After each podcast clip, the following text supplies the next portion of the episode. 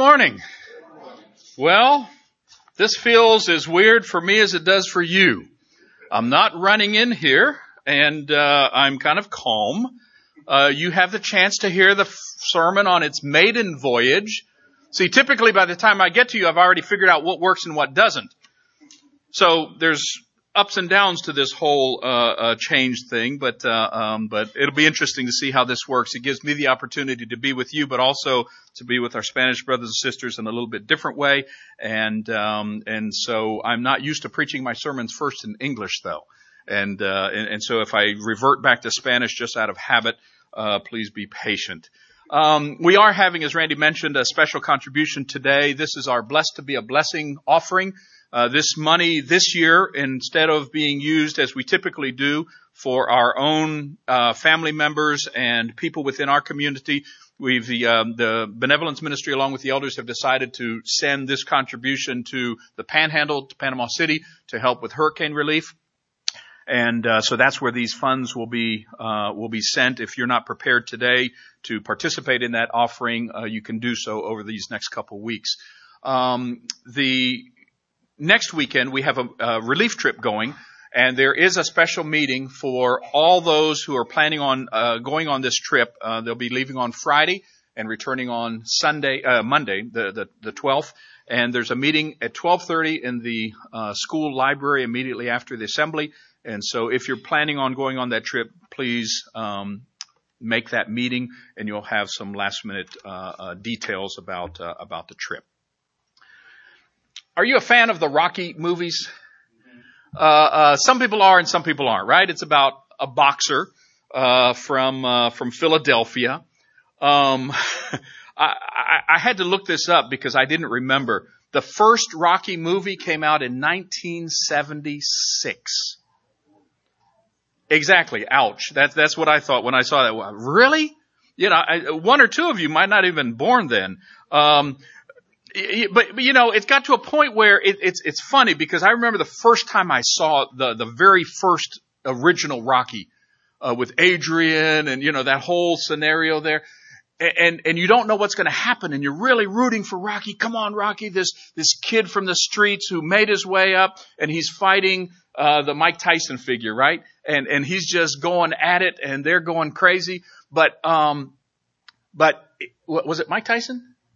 No, I'm, see, I'm getting, they all, Apollo Creed, I guess. They all, uh, all the boxers, uh, look alike. No, there were a couple that didn't look like those. No, uh-uh.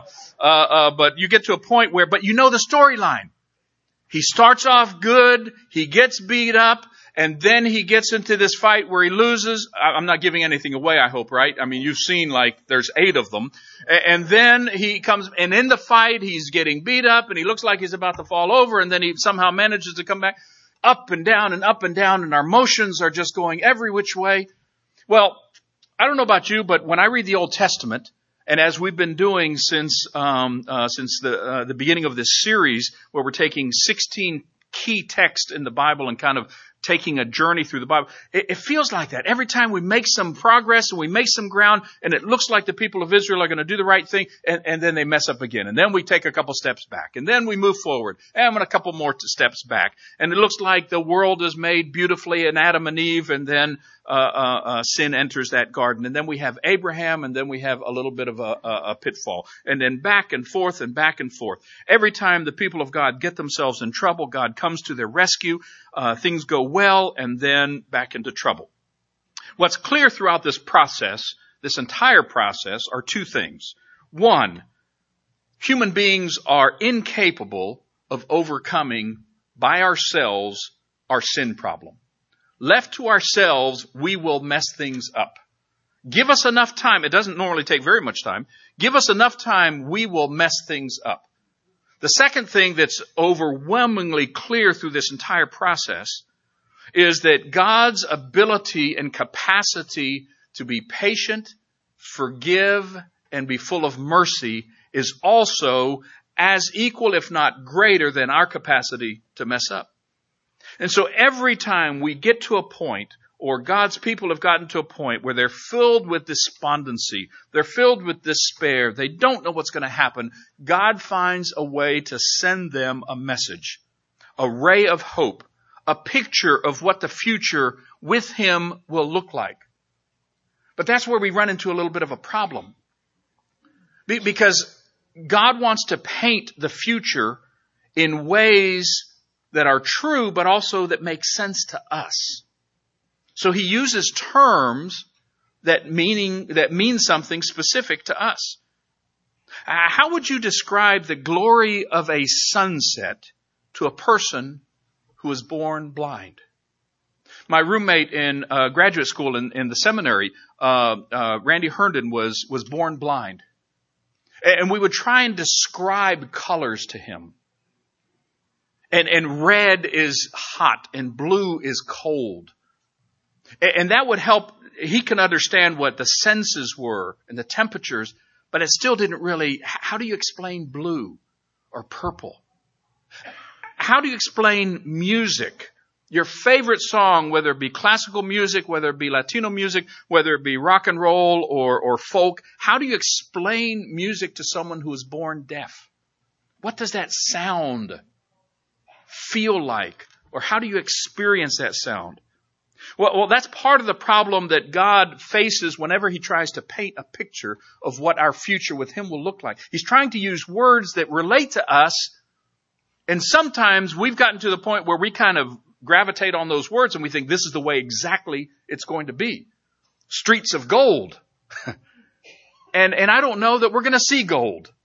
But that's an image that was used at one time because that was such a valuable commodity.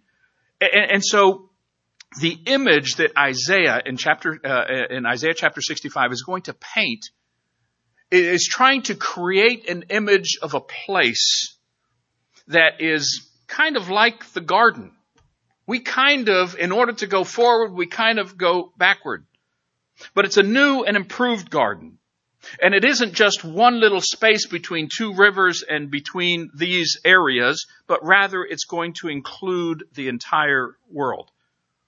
This is going to be a picture back of the garden before sin had marred this landscape. When we're faced with the ugliness of life, we need to take a trip back to the garden. Barbara Brown Taylor describes it this way. We need to go where there was nothing to hide and nothing to hide from.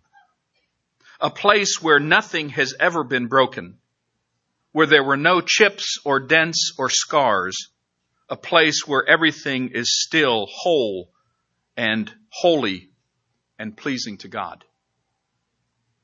That's where we need to be.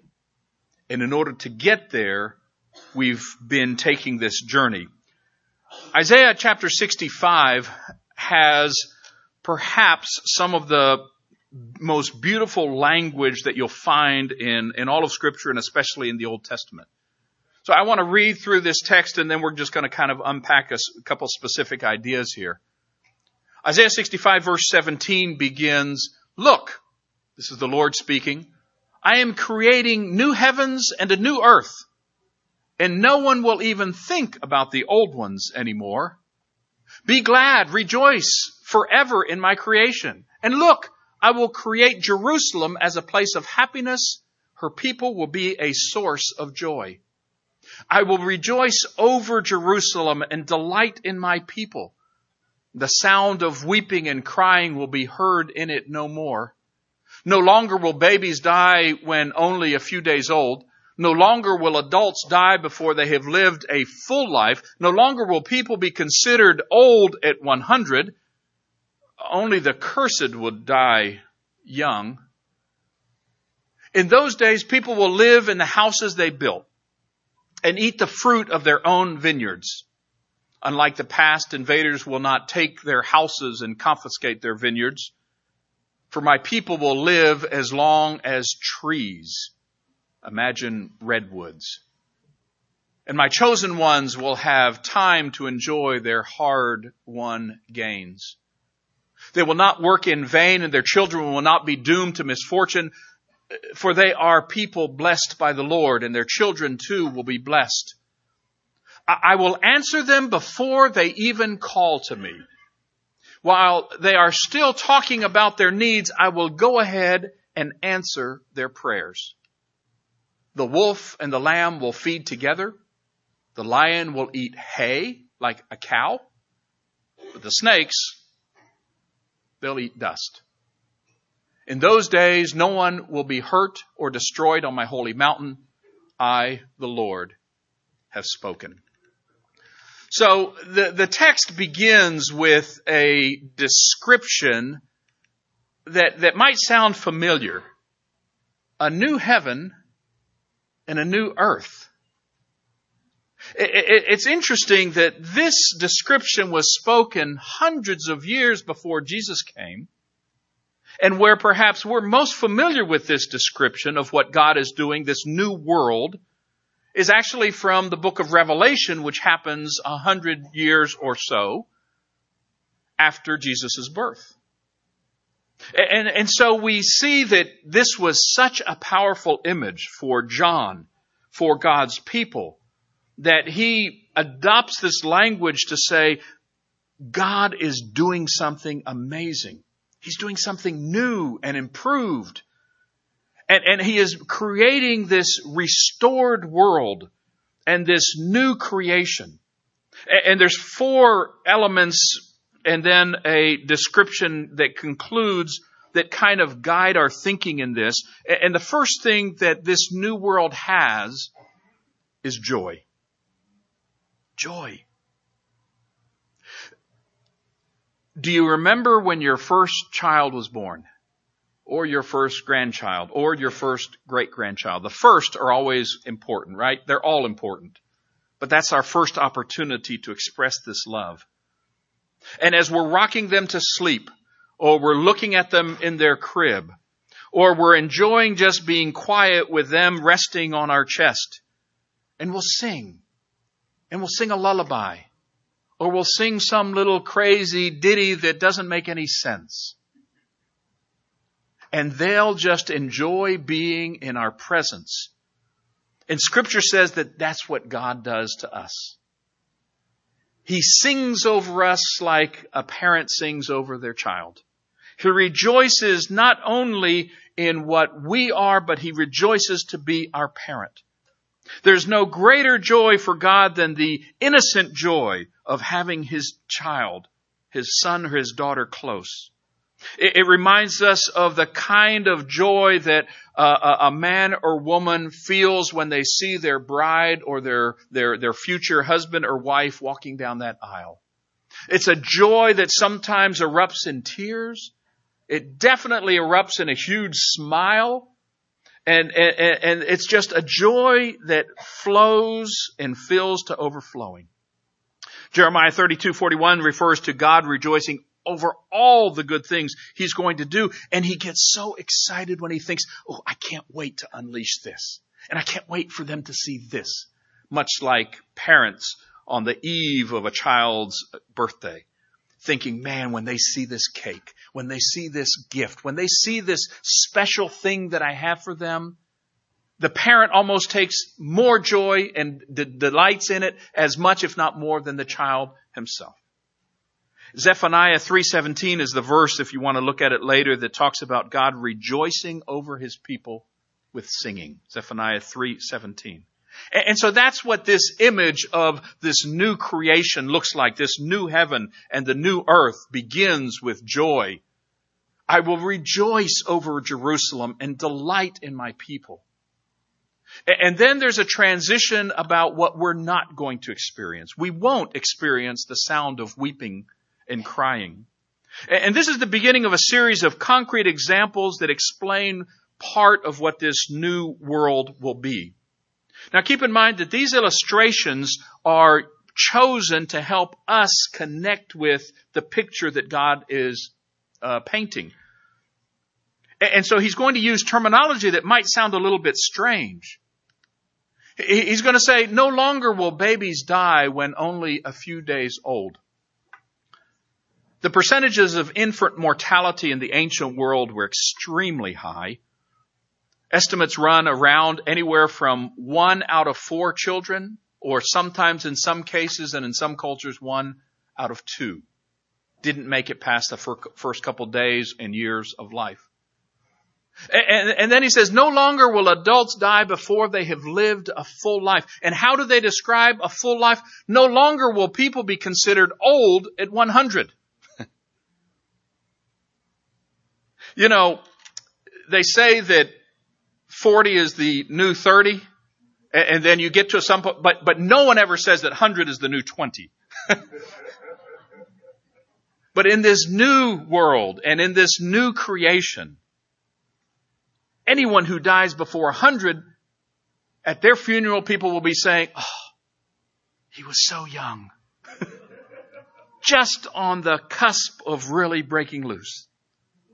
Well, this whole talk about death is uh, a, a bit surprising when we think about what's going to be in this new life. But the reality is that death is a unwanted passenger in all of our vehicles.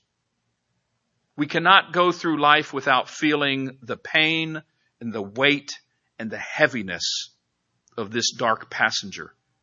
We all have an expiration date. We don't know what it is, but it's stamped somewhere. And sooner or later, we'll hit that date. Now, from a theological standpoint, death is the antithesis of everything that God wants for us. Death is the result and the wages of sin. God wills that people might have life and have it abundantly, and death works diametrically opposed to God's purpose. And so in this new kingdom, no one will be dying over someone who has passed, whether they be young or whether they be old. And not only will there be no sorrow for people passing, you're going to have the opportunity in this new world to live in the house that you build. You see, people who had been oppressed like the Israelites for generation after generation would work hard on a house only to have it taken away by the master or taken away by another uh, uh, army. They, they, they would build, they would plant the vineyards and tend to them. And as these grapevines grew in their gnarled kind of beautiful way with all the leaves and the grapes, and then only to, to have someone come along and say, okay, you're out and I'm going to take this. And so one of the pictures of this new life is that you're actually going to be able to eat the grapes off the trees and the plants that you've planted. You're going to live in the house that you built. All of your efforts and your hard work are going to be uh, uh experienced by you yourself. You're going to live as long as a tree. Does that sound appetizing to you? I don't know how long most trees live. But if you think about the redwoods and the sequoias out in uh, California, they live thousands of years, and that's the image of something stable and sturdy. And rather than the tears of, of frustration and futility, there will be the opportunity to enjoy our hard won gains. We won't work in vain. Our children won't be doomed to hunger we're all going to enjoy the blessedness of the Lord. And then in verse 24, we see something that's just even more astounding. You know, we all have a, I would say, we all have a love-hate relationship with prayer. It's one of those things we need to do and we know we need to do it, but it's kind of like exercise. Just because we need to do it doesn't mean that we're going to. Prayer is one of those things where sometimes it can be the most exhilarating thing that we experience and sometimes the most maddeningly frustrating thing that we can experience. It seems sometimes that God is far off, that He's not answering, He's not listening, He's not paying attention. It seems that sometimes we're just talking to ourselves and that discourages, discourages us from really participating. Well, in this new kingdom, in this new creation, in the new heaven and the new earth, God will answer our prayers before we even say them. God will know, and He'll already not only uh, uh, hear us before we speak, but He'll answer before we speak. And the point is that God is going to be so in touch with us and us with Him that that intimacy and that communication will be taking place on a permanent basis. And then to kind of just poke a little bit of fun at where our world is, the wolf and the lion are going to frolic together the wolf and the lamb, and then the lion's going to become a vegetarian. now, what kind of world can you imagine where that's going to take place? It, isn't, it's just a, and you know, if this was written today, I think Isaiah would say rather than the wolf and the lamb, he might say something like, and the elephant and the donkey will feed together and get along and be joyful. All the sources of weeping are gone. Even snakes. Now, snakes are not in Revelation, but here again, painting the picture, going back to the garden, the snake is still where he's always been. On the ground, eating dirt. It's where he belongs, and I don't know if there's any snake lovers among us, and if so, I'm sorry. but uh, uh, the scriptures indicate that that's where the serpent will be. So this picture of uh, uh, uh, uh, of this new creation, this new heaven, and this new earth was given to people in the midst of their despondency, in the midst of their futility, in the midst of their frustration. And it was given to give them hope of a new world that's coming.